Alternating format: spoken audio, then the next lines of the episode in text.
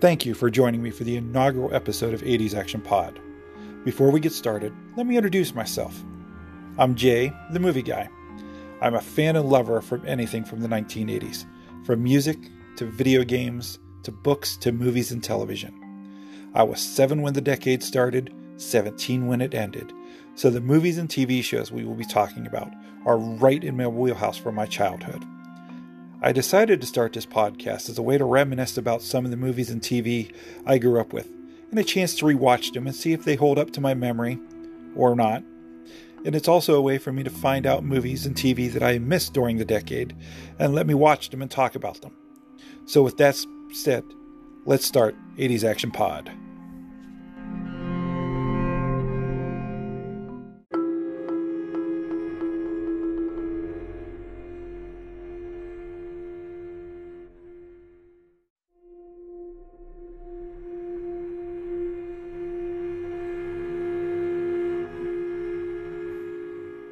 Again, thank you very much for joining me for the inaugural episode of 80s Action Pod.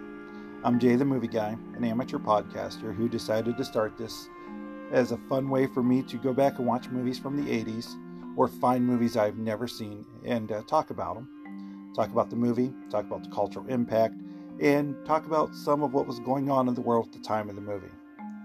So I decided I was going to start with my first episode, one of my all time favorite movies. So I'm going to take us back to May 21st, of 1980, and I'm going to talk about Star Wars, Episode 5 The Empire Strikes Back. Written by Irvin Kershner and written by George Lucas. And the movie begins. It's a dark time for the rebellion. Although the Death Star has been destroyed, Imperial troops have driven the rebel forces from their hidden base and pursued them across the galaxy. Evading the dreaded Imperial Starfleet, a group of freedom fighters led by Luke Skywalker have established a new secret base on the remote ice world of Hoth. The evil Lord Darth Vader, obsessed with finding young Skywalker, has dispatched thousands of remote probes into the far reaches of space. And that's basically the exact point where the movie picks up. While out on patrol, Luke sees one of the probes land. He, he thinks it's a comet, and he wants to go check it out and he is attacked by the Wampa monster, and he is drug off to the cave. Han Solo, while was out also patrolling, he heads back, and uh, he's getting ready to leave because the bounty on his head for uh, by the Hutts is getting too great and too dangerous for him to be with the rebels. So he's getting ready to leave. When he gets word that Luke never came back, so Han Solo decides I got to go out and find him and help him. So out goes Han Solo to find Luke Skywalker. Luke Skywalker, now hanging upside down in the Wampa's den, wakes up, sees it eating his Tauntaun, uses the Force, gets his lightsaber, cuts himself free, cuts the arm off the advancing Wampa monster, and heads out into the blizzard.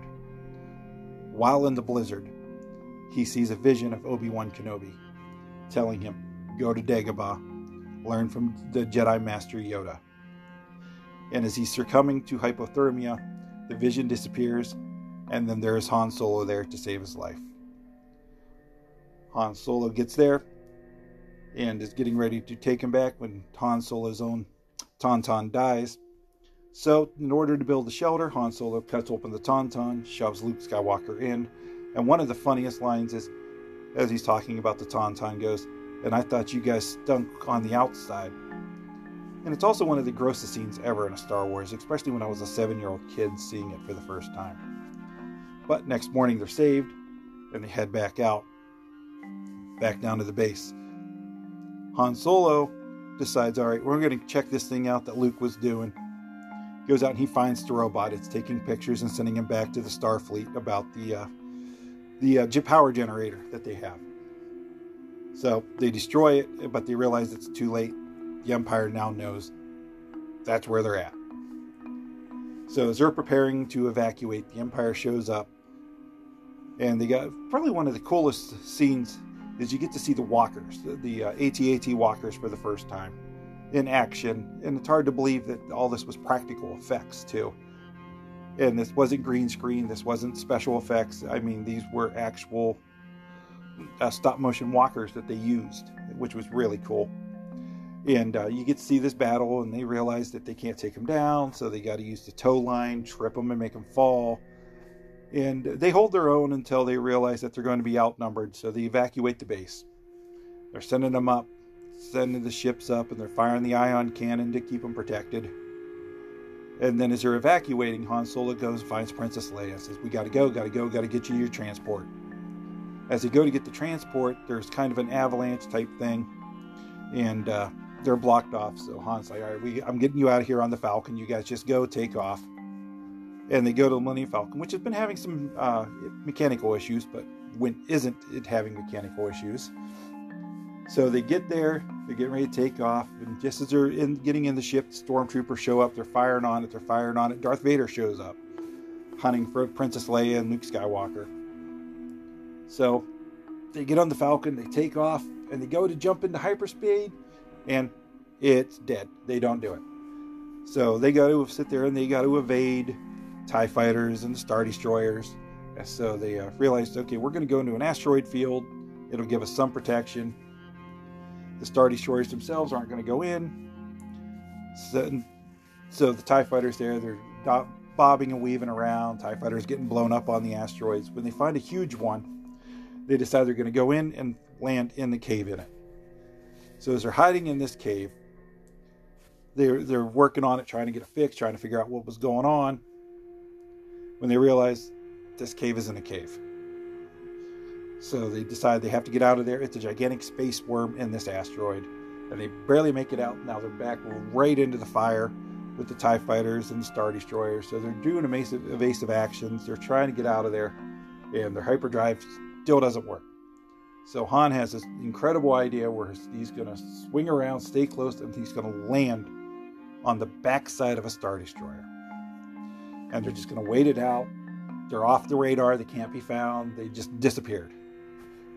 So they waited out. Star Destroyer's getting ready. Said, "All right, we got to go." They're getting ready to jump into hyperspace, so they jump their trash, and the Falcon just floats away with it. And then they decide, "All right, Star Destroyer's gone. They got to go. We got to find some place to fix this thing." While this is going on, Luke Skywalker now is not going to the rendezvous. He decides, "All right, I got to go to Dagobah." So him and R2D2 take their take the X-wing fighter and they go to Dagobah.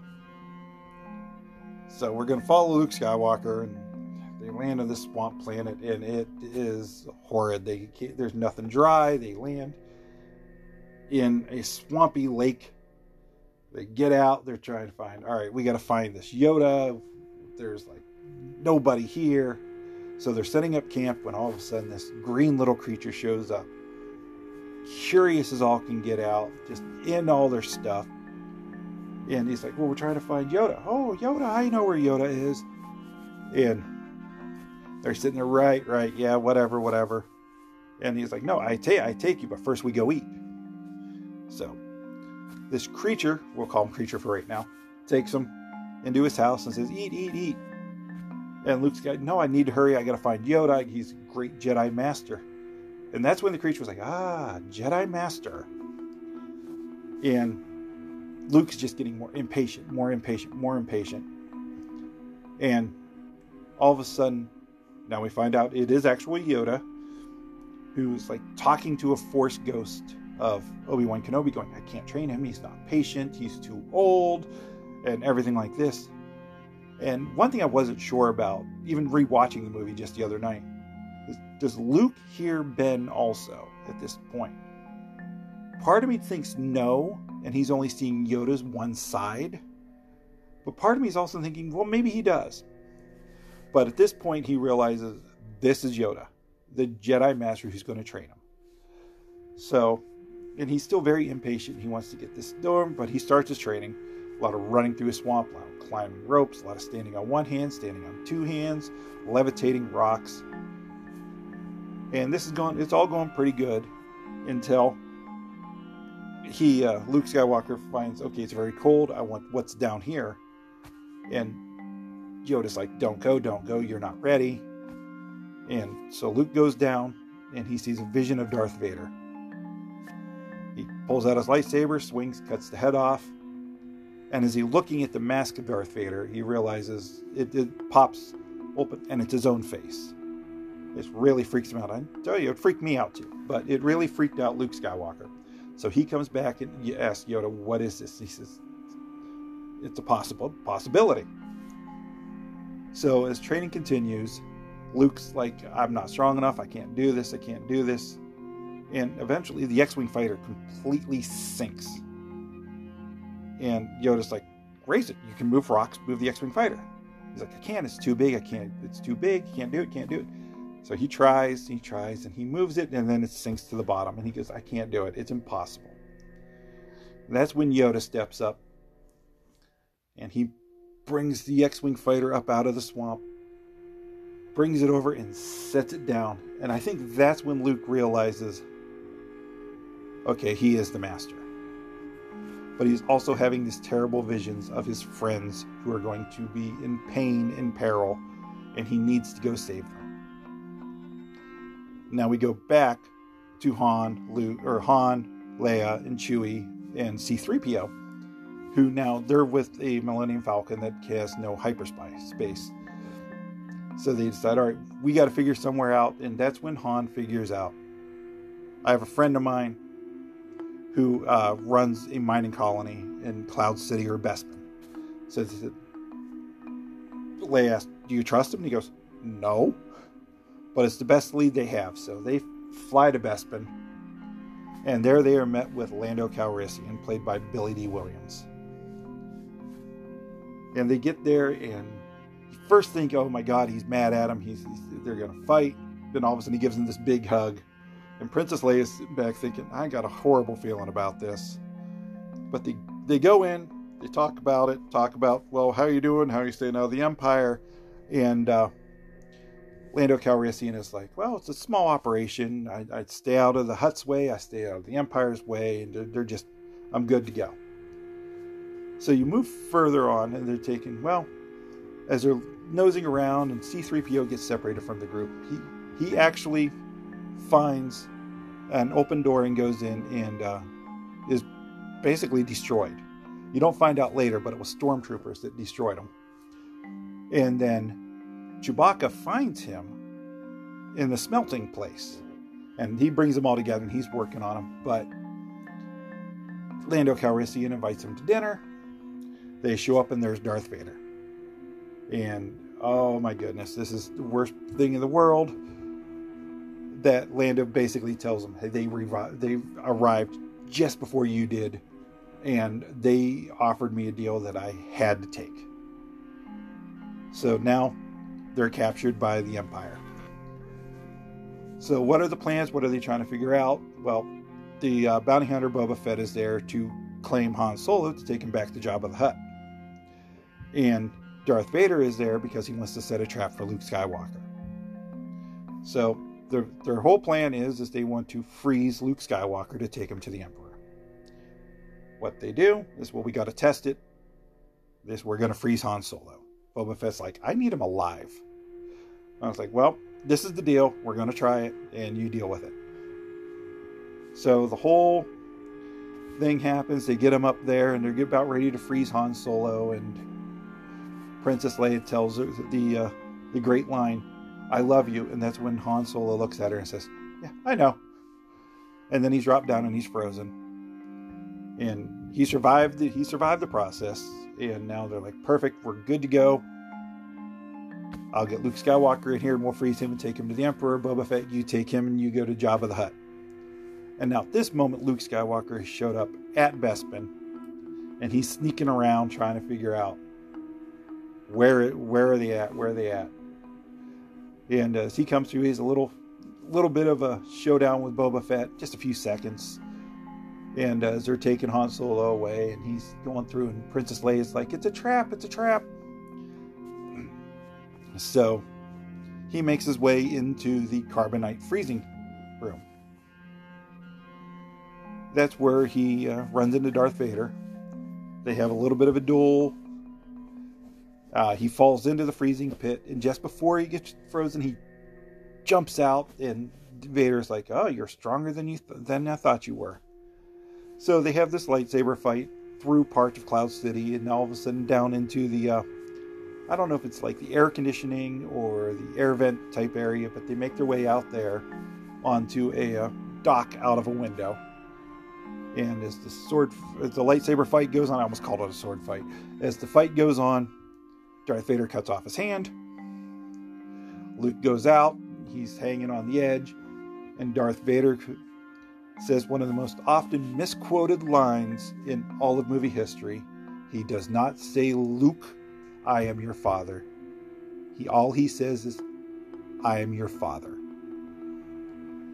And uh, Luke's like, no, no, no, search. And Vader's like, search your feelings. You know it's true. And with that, Luke, I don't know if he was planning on, if he knew he was going to survive or if he was going to fall to his death, but he ends up falling down through the shaft in the center of Bespin and then sucked out of an air vent. And he goes through here, which saves him from falling all the way down. And then he's sucked out into another air vent and drops onto an antenna underneath the city. As he's hanging there, Boba Fett's leaving with Han Solo, taking him to uh, Jabba the Hutt. And Luke's underneath the city going, Ben, Ben, can you hear me? Ben Kenobi, where are you at? And then all of a sudden he stops. And then he says, Leia. Leia. And then you pan to the Millennium Falcon, and Princess Leia's like, Luke, we got to go back for him. So they come around with the Millennium Falcon and they find him. Lando Calrissian's with him. He saved them. And they come up and they get Luke and they pull him into the Falcon. And uh, and they get out of there. And then they end up going back to the uh, the rebel base. Uh, well, not a base. It's a rendezvous point with multiple ships. And uh, they fix Luke up after his hand was cut off. They gave him an android hand, and uh, basically setting up the sequel where Lando Calrissian is taking Chewbacca and the Millennium Falcon, and he says, "We're going to go find Han Solo. We'll let you know when I'm ready, and we'll go from there." And this perfectly sets up the next movie, which comes out in a couple years, uh, Return of the Jedi. And uh, that's basically my ramblings about uh, Empire Strikes Back. I know I missed a few key points. I know I just quickly covered the movie because if you're listening to this, most likely you've already seen the movie. If you haven't seen the movie, why are you listening to me? Go watch it, then come back and listen to me. So, with that being said, why don't we hear a little bit from my sponsor for the show, and then we'll continue on with the next part.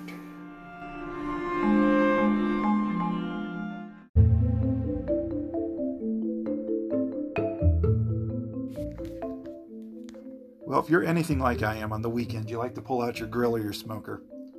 I'll throw on some pork, some brisket, some chicken wings every now and then. But sometimes barbecue sauce does not have the kick I want. That's why I reach for Half's hot sauce. What is Half's hot sauce, you ask? Oh, you're in for a treat.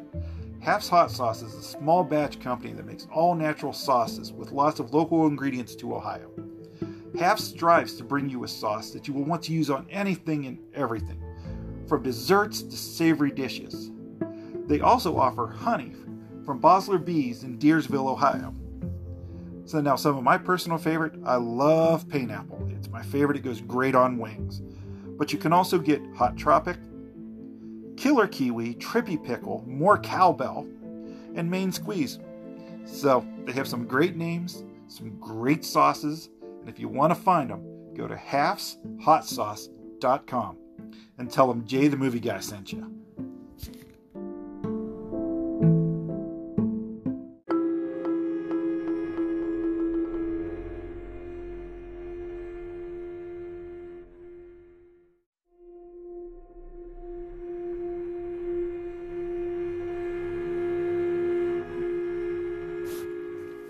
So, what cultural impact does The Empire Strikes Back have?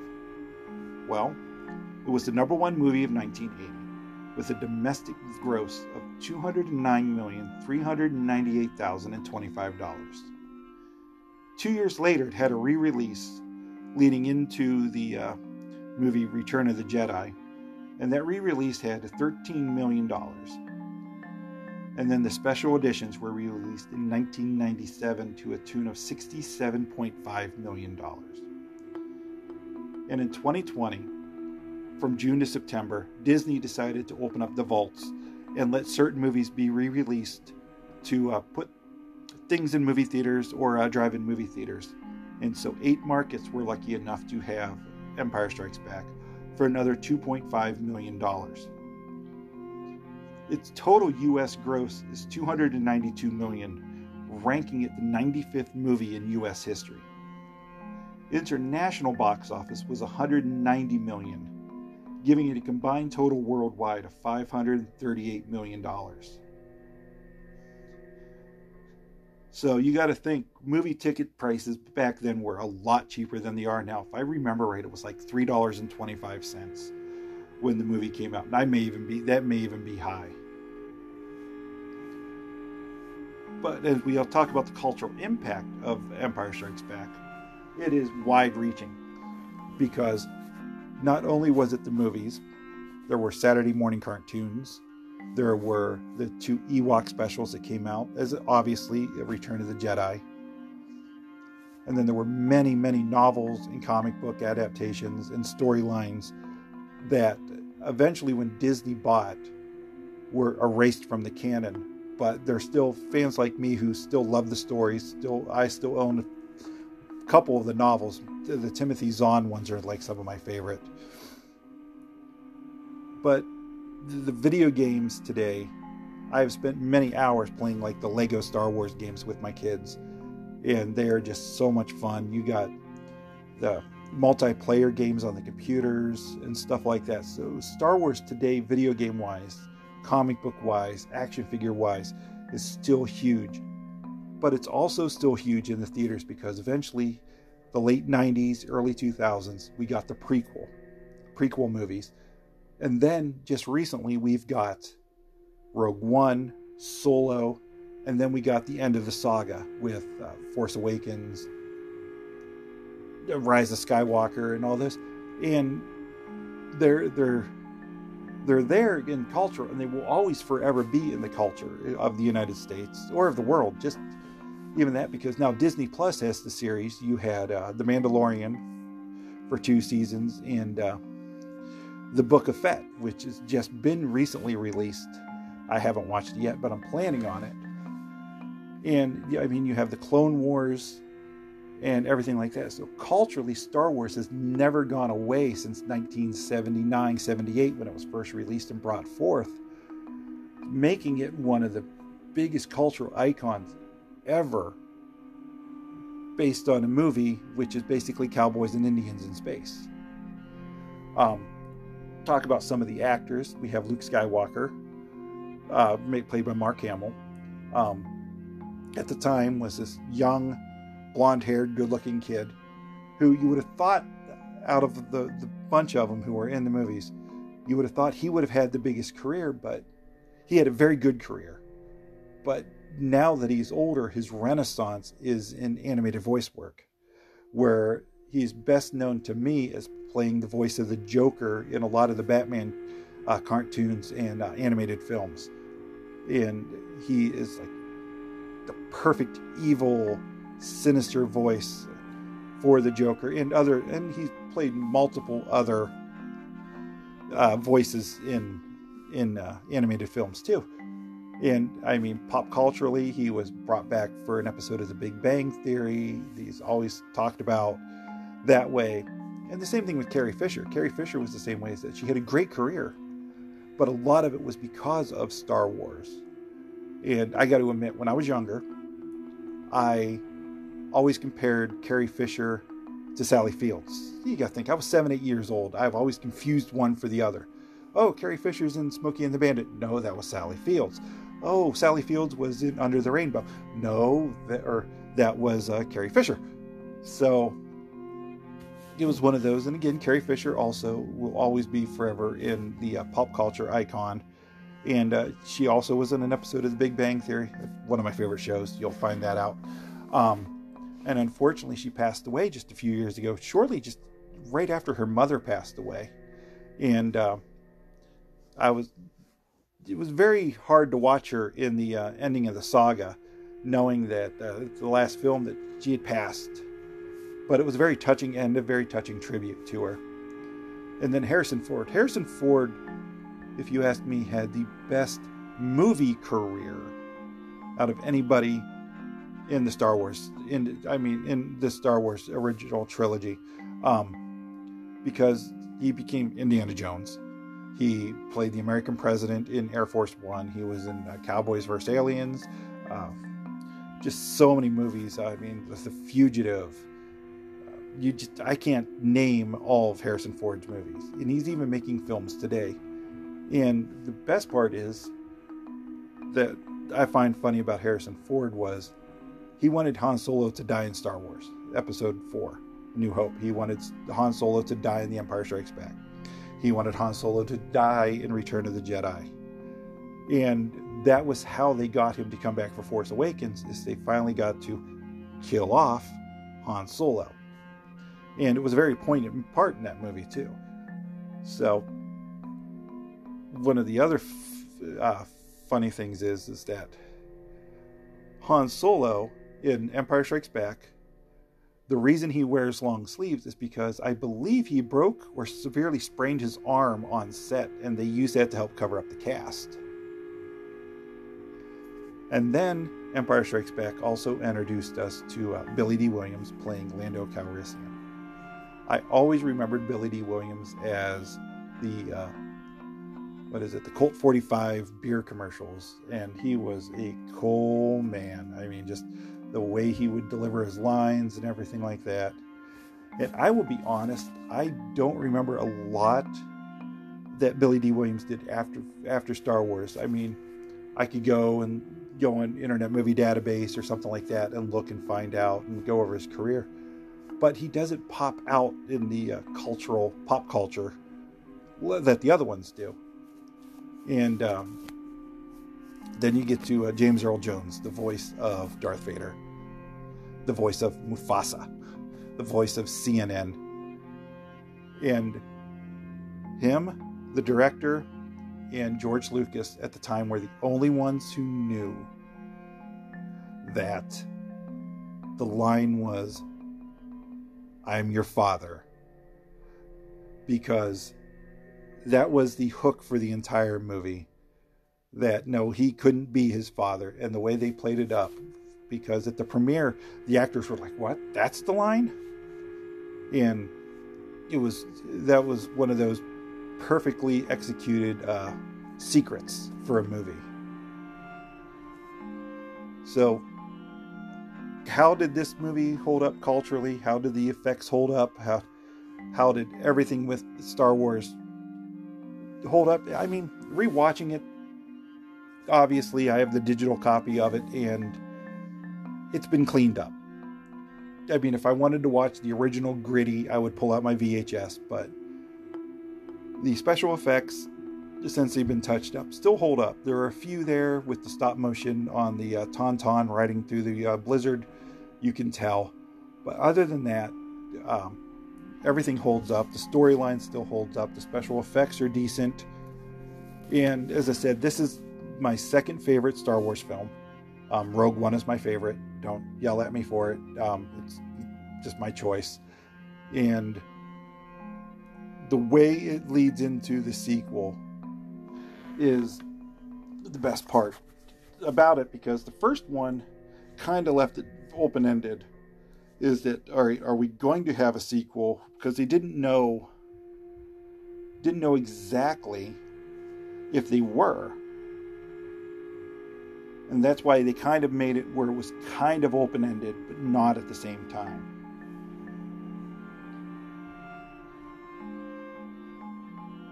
So, so with that being said, we could talk about uh, the Rotten Tomatoes score or how well it is that way because it is the highest rated Star Wars movie at like a 96 on Rotten Tomatoes. Uh, I believe uh, first uh, New Hope is 94, and then I know Return of the Jedi is all the way down at an 84. So, I mean, it is a well loved film in the Star Wars trilogy. And it's also, I believe, from the original trilogy. It is the only one to win an Academy Award, uh, if, if I remember right. And then you also got to realize that the, the impactful score of John Williams. Not only did he do the music, the music itself is part of the movie. It just, it just envelops every scene, it envelops every actor, and his music is so so iconic that it is in so many movies and like you know the music for Star Wars when you hear it when you first get that first note you're like ah I'm ready let's go so culturally The Empire Strikes Back is one of the most influential movies of all time we get to see another side of Darth Vader who um, if I remember right is uh, and um, considered the third greatest villain of all time. And I can see that. I wholeheartedly can see that. So, culturally, it is one of the greatest movies of all time, and I'm glad I decided to make this my first movie. So, what was going on in the 1980s at this time?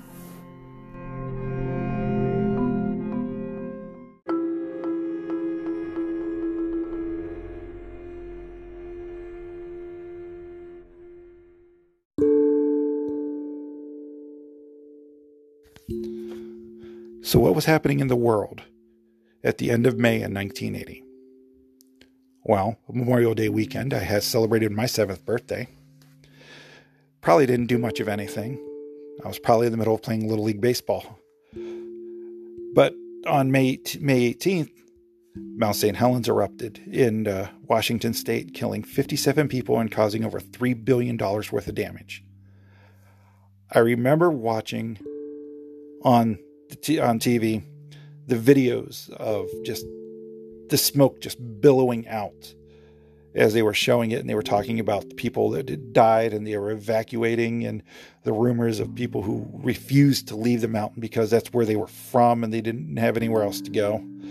And I always think back and I still today can look at the pictures and uh, just see the damage and the devastation that uh, Mount St. Helens did cause. It's still even visible today. And then we jump to May 22nd in 1980. The Pac Man video game was released in Japan and later became the best selling arcade game of all time.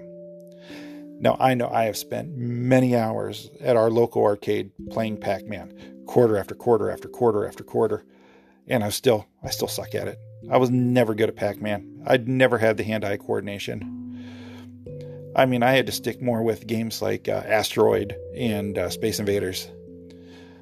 But I will say that when we eventually got our Atari 2600, that we had the Pac-Man game for it, and it was fun. It was fine, but it was never the arcade game. The arcade and the Atari game were just too different, but they were both fun. They were both time killers, wasters, especially when you're a young kid playing the video game. So, on May 23rd, horror film The Shining was released based on the book by Stephen King. Kind of ironic Empire Strikes Back and The Shining were filmed on the same set. Not set, but studio filmed them. And Stephen King would come and watch the filming of Empire Strikes Back multiple times. And then to find out that both movies were released just days apart. And it's also funny is that Stephen King actually hated uh, Kubrick's version of The Shining and eventually tried to uh, have his name taken from it, and eventually later did a uh, a miniseries of The Shining, which honestly is nowhere near as good as uh, Kubrick's version. And Stephen King finally came around to it and says, "Okay, I'm good with it. I'm happy with it." So that's a good thing. And the final thing, on May 24th, for the first time ever, the New York Islanders win the Stanley Cup over the Philadelphia Flyers in a thrilling 5 4 overtime victory giving New York the series four games to two. I was never a big big hockey fan. Lately, I keep kind of keep an eye on it. Um, I keep an eye mostly on the Pittsburgh Penguins. I like uh, I like the Penguins so. But no, yeah, it was interesting that this was the Islanders' first ever Stanley Cup, and And over the time, I don't know how, I haven't followed the Islanders. I don't follow hockey enough. So I just thought it was an interesting little fact to add on here. So thank you for listening to the inaugural episode of 80s Action Pod. I'm Jay the Movie Guy. All ad procurement and research was done by Frank Huff via uh, Box Office Mojo, Internet Movie Database, Entertainment Weekly, and Rotten Tomatoes. Nanu Nanu, live long and prosper, and may the force be with you. See you again in two weeks.